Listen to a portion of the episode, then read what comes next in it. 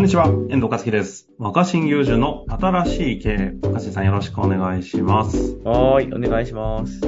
さあ、ということでね、今日も行きたいと思いますが、今日の質問早速行きましょう。今日はですね、質問だけいただいておりますので、ご早速ご紹介させてください。えー仕事にがむしゃらに取り組み続けてきて、成果も出して自信もついてきました。社内の評価も良くて、給料も着実に上がっております。それなのに、このままでいいのかというモヤモヤが大きくなります。これは一体何なのか自分でもわからないです。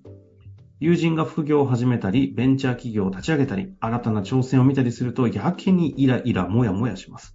そんな中、今のキャリアの延長に何があるか考えたとき、自分の市場価値を把握しておくことは大事とよく聞きます。多くの転職サイトなどで適正年収や価値などを算出するためのテストもあり、目の前の仕事をただただ頑張ってきただけの自分の市場価値は上がっているのかなど漠然とした未来への不安もあります。こんな私に何かアドバイスをいただけないでしょう かバクッときましたね。いや、ああいう、だから、あな、私、え、私の年収低すぎ、みたいなし広告が気になっちゃうってことですかああ、な、そうなんですかね。いやとなんか、実際にそういう悩みあるんだね、やっぱり。うん。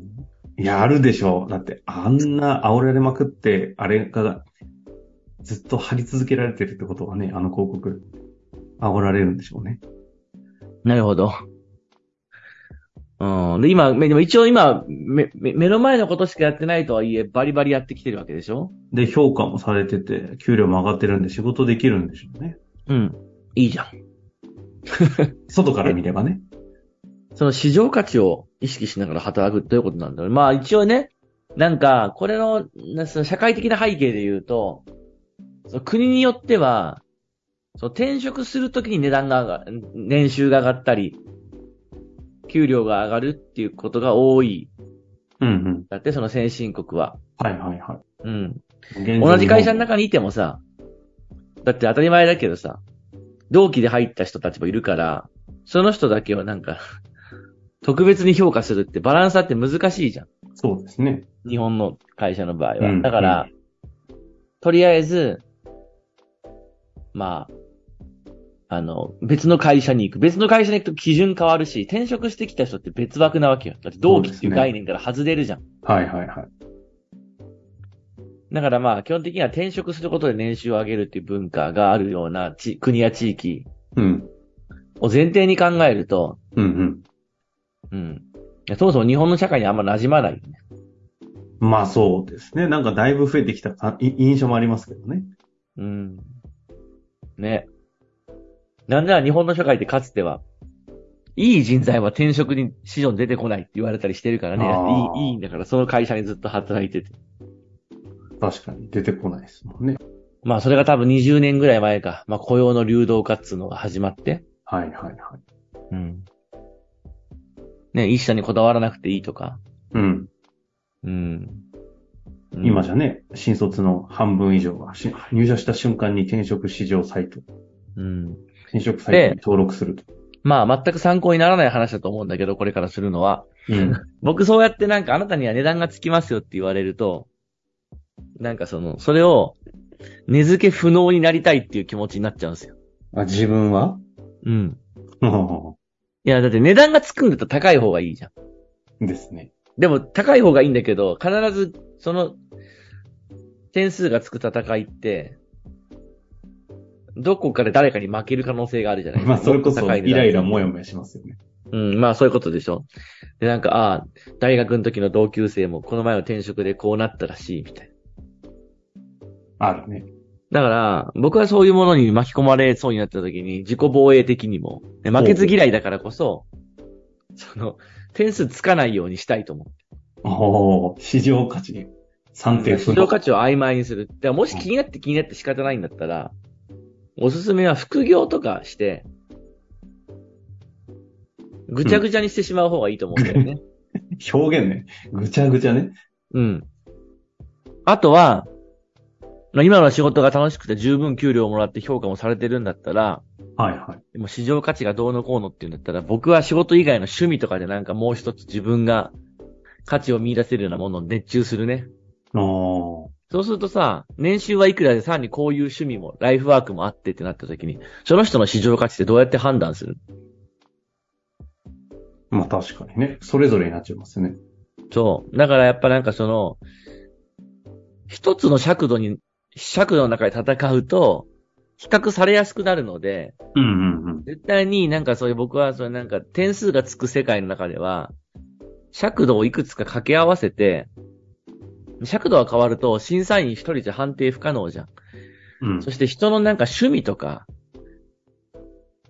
日々のなんか娯楽、ライフワークとかを評価できる人って正確にいないじゃん。まあ確かに。うん結局だからその市場価値って何でとか言ったかってさ、年収っていう、てかまあ、お金だから日本円で年収何万円っていう、誰が見ても客観的にわかる数字で評価ついちゃうから、ああ。こいつ基準で測られるわけであって、はいはいはい。そうでしょ、偏差値とかもそうじゃんか。うん。統一の、まさに統一テストみたいなのがあって、900点満点だっけのうち何点ってなるとさ、そのなんか、比較が容易じゃんか。まあそうですね。あれ嫌なん、あれがやっぱ良くないですよ。あれが、よく、や、嫌だね。いや、そのだってそれど、誰かには負けるから。ああ、確かに。うん。で、だから僕はそういうことにな、そういうことに巻き込まれかけると、いくつか基準をずらして、うん。掛け合わせると。まあ、いうのが、まあ、僕の一応、諸諸生術ってなんじゃないけど、そういうふうに楽しみをしてるんだけど、うんうんうん。じゃあそうすると、まあ、自分の価値は何なんですかっていう話なんだけど、うん。いや、なんかその、一応ね、それっぽい話をすると、まあ、キャリア、これ、この番組で話してないんかなその、キャリアの語源は何であるかみたいな。キャリアの語源。あ意外と知らないかも。ねなんですかまあ、これはキャリ調べてもらえればどこにでも書いてありますけアど、はいはいはい。あの、もともとは馬車の和立ちなんですよね。へうんえ、。車道ってこといや、でも、車道と和立ちはつ、これは遠藤くん、いいミスをしてくれましたね。おうおうおう。 わだちな。車道はロードじゃないですか。うん、ですね。で、なぜ僕らあの、人生における職業の積み重ねや展望のことを、うん。ロードとは言わずにキャリアと呼ぶのかって話ですよね。おうおうで、わだちっていうのはだってさ、その、道とは違って、道とわだちの違いって、え遠藤くんなんかか簡潔に言うとどんなことだと思いますええわだちと道の違いはい。なんだろう。整備されてるとしてないとか。違うな。だってわだちっていうのはさ、なんかこう、まあ雨降って道がぐちゃぐちゃした後に馬車が通ると、はいはい。あと雪の日にさ、うん。北海道とかもそうだと思うけど、うん。車が走った後に、たまたまその走った車のタイヤの形や台数痕とか痕跡的な感じです、。そうそううそうそう、そういうことですよ。うん、だから、まあ、かっこよく言えば奇跡。あうん、そうだ。振り返って、あ、こんな風に走ったり止まったり、横に、横にずれたりしてたんだって振り返るものがキャリアなんで、だから実はだから、キャリアを未来に向かって計画するっていうのはなんか矛盾してるわけ。あ。なるほどね。だから道あくまはで計後画ででしきかる。ないのに。道はこういう、あそこに行くためにこういう道を通そうっていうのは、未来、未来志向というか、未来に向けて計画できるんだけど、わだちは、キャリアを振り返った時に、ああ、そうだったのかっていうものじゃないですか。うん。えー、えっていうかキャ、そうなんですね。わだちなんですね、意味が。うん。うんそうなんでです。振り返って、ああ、なるほどって思うものなんですよ。す。はい。。じゃあですすよ。じゃあキャリアデザインってどういうことなんだって話なんですよ。矛盾してるじゃないですか、日本語うん。だけど、まあ一応ここ踏み込んで話をすると、が。うん。キャリアのデザインっていうのは、つまり、道のデザイン、道の計画とは違うわけじゃん。振り返った時は結果論でしかないわけだから。そうなると、一応この例え話でいくなら、キャリアデザインは、どんな風な道を走るかとかうん、どこを進むかってことではなくて、どんな風にハンドルを握っておくかっていうスタンスの問題だと考えられるわけ。キャリアデザイン。うん。おだからその、ハンドルをに、あ、ああるスタンスでハンドルを握ってた結果できるのが私なわけですよ。はいはいはだから、例えい。なばね、るほどね。うん。例えば、その、例え話やっぱ全部、その、わだちに例えるんだけど、キャリアデザインって、ね、わだちデザインってことはだよ。うん。道じゃないんだから、走ってみなきゃわかんないじゃん。コントロールしきれないですね。わざわざくねくね走るっていう設計する必要性もないし、だけどね、じゃあ、まっす、無駄なくまっすぐ走ろうって思っても、そうはできないわけじああ。ゃん。うん。だから、それが、わ、わだちの意味じゃん。うんうんうん道とは、道の形とは、うん100%ぴったり一致はしなくて、斜めったりずれたり、太くなったり細くなったりするわけだから、わだちは。うん。そうすると、思ってもない障害物が現れた時に、それでもハンドルを切らずにまっすぐに行くのか、いや、そういう時は無理せずにちょっと横っちょの方に避けるのか、うん。そういう時にこそアクセルを踏むのか、ブレーキをかけるのか、みたいなスタンスの話なわけです。うあん、そうやったから、もうなんかもう物事とどう向き合っていくかっていうことに過ぎないっていうか。あ、なるほど、なるほど。でその向き合った結果、ね、振る舞いだよね。振る舞いの結果、振り返ったら、ああ、自分の振る舞いこだわってた結果、こんな風になってたんだっていう。おそれが、まあ、その自分のキャリアを描くってことだと思うんですよ。ーじゃあ若新さんが言う、その、全員が一緒の、なんか評価されるようなところに入らないっていうのが僕ののキャリアデザイスン。タンスってことですね。僕のキャリアデザインっていうのは、うん。そうあれもこれもしてるってなると掛け合わせるとよくわからないじゃん。はいはい、わはかりやすい言い方をすると、大学の先生、研究者っていう道一本で行くっていうキャリアを選ぶとなると、い。うん。その大学の先生としての、まあ、学術の世界での評価で序列が決まるわけでしょ。確かに。そうすると僕なんかポンコツだから、うん。大したことないわけだし、その競争には上には上がいて、うん。この程度かな、みたいになるってことじゃないですか。貸し基準がそこだけだとね。でも、そういう、当然でも、いや、俺はこの道一本で行くぞと。これ一個で前に進んでいくっていうハンドルの握り方をする人ってもいると思うんだよね。うん。それは OK が一つは。で僕の場合は、それを、いや、なんか他に、その大きな会社じゃないけど、自分で独立して企画会社やったりとか、地元の会社をやったりとか、他にテレビのコメンテーターを、まあ、まあ、たまたまやることになってる方やってみたりとか、バンド活動したりとか、うん。なんかよくわかんないけど歌歌ったりとかして、はいはい。大学の先生もしてると。うん。という、いくつかを組み合わせるっていう運転の仕方を僕は自分のキャリアだと思ってる。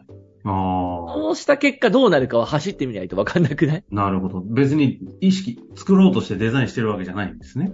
まあ結そ果のなんですね。け結果はね、結果はそれがうまいこと組み合わさったことによって今みたいな僕の仕事があるんだけど、それが僕の運転スタイルなわけよ。で、そうすると、大学の先生としても中途半端、起業家としても中途半端なんだけど、こう中途半端の中途半端が噛み合わさると、中途半端かけるかける中途半端、中途半端かっていうと、いや、場合によっては、独自になるわけだ。なんかちょっと凄そうってなる場合もあるっていう。ああ。そうやって、統一基準に測られてしまわないようにして掛け合わせて、その、まあ、若新っぽいみたいな。あの人うんはあの人っぽいみたいな感じで、自分の人生を運転していこうっていうのが僕のキャリアデザインなわけなるほどね。じゃあなんそかあんのまり結果どんな風こに道を進んだかっていうのは、れが。うん振り返ったら、あ、こんな風になった、みたいな。え実際その印象はあんのあります。だって、計画はされてないからこんな風になるとは。意外と緻密に計算してそうじゃないですか。意だから外と振り返って計算してるのは。は、うん。運転のスタイル、スタンスだよね。ああ、そこなんだ。そっちなんですね、あくまうでん。うん。そうすると、新しい仕事が来た時も、自分のスタンスに合ってるかどうか、ああここはアクセル踏むか止まるか、っていう自分の運転方針は決まってるので。ー、なるほど。そう。でも、そうそう。どんな道をどう行くかは決まってない。だだからさ、やっぱみんな車運転するとき、目的地に行くときはさ、基本的にはそのどの道を走るかってことは考えるけど、うん。どんな運転方針で行くかってあんま考えないじ確かゃん。例えば、2回休憩しようとか、に。うん。いや、行きながら考えるけどね。あの、今日は飛ばそうとか、ゆっくり行こうとか、ちょっと左車線中心で、右車線出ないぞとか、音楽をかけながら、ラジオを聴きながら、みたいな、そのだからもう、その運転のスタンスの方よりも、どっちかってまずナビに入れるのは、目的地にどのルートを選ぶか、ルート、まあそうですね。ごめんだからロードよりルートだね。ルートとキャリアの違いってことだよね。ごめん、ちょっと最初にロードって言ってたけど、ルートの方が正しい。ああ。学数な。だから、僕らの人生は、ルートを、ルートを設計するってことは、一見しやすそうなんだけど、思い通りにルート通りにならないし、うん。じゃなくて、運転スタンスっていうのを決めておくと、結果その人らしいキャリアになったりならなかったりっていう。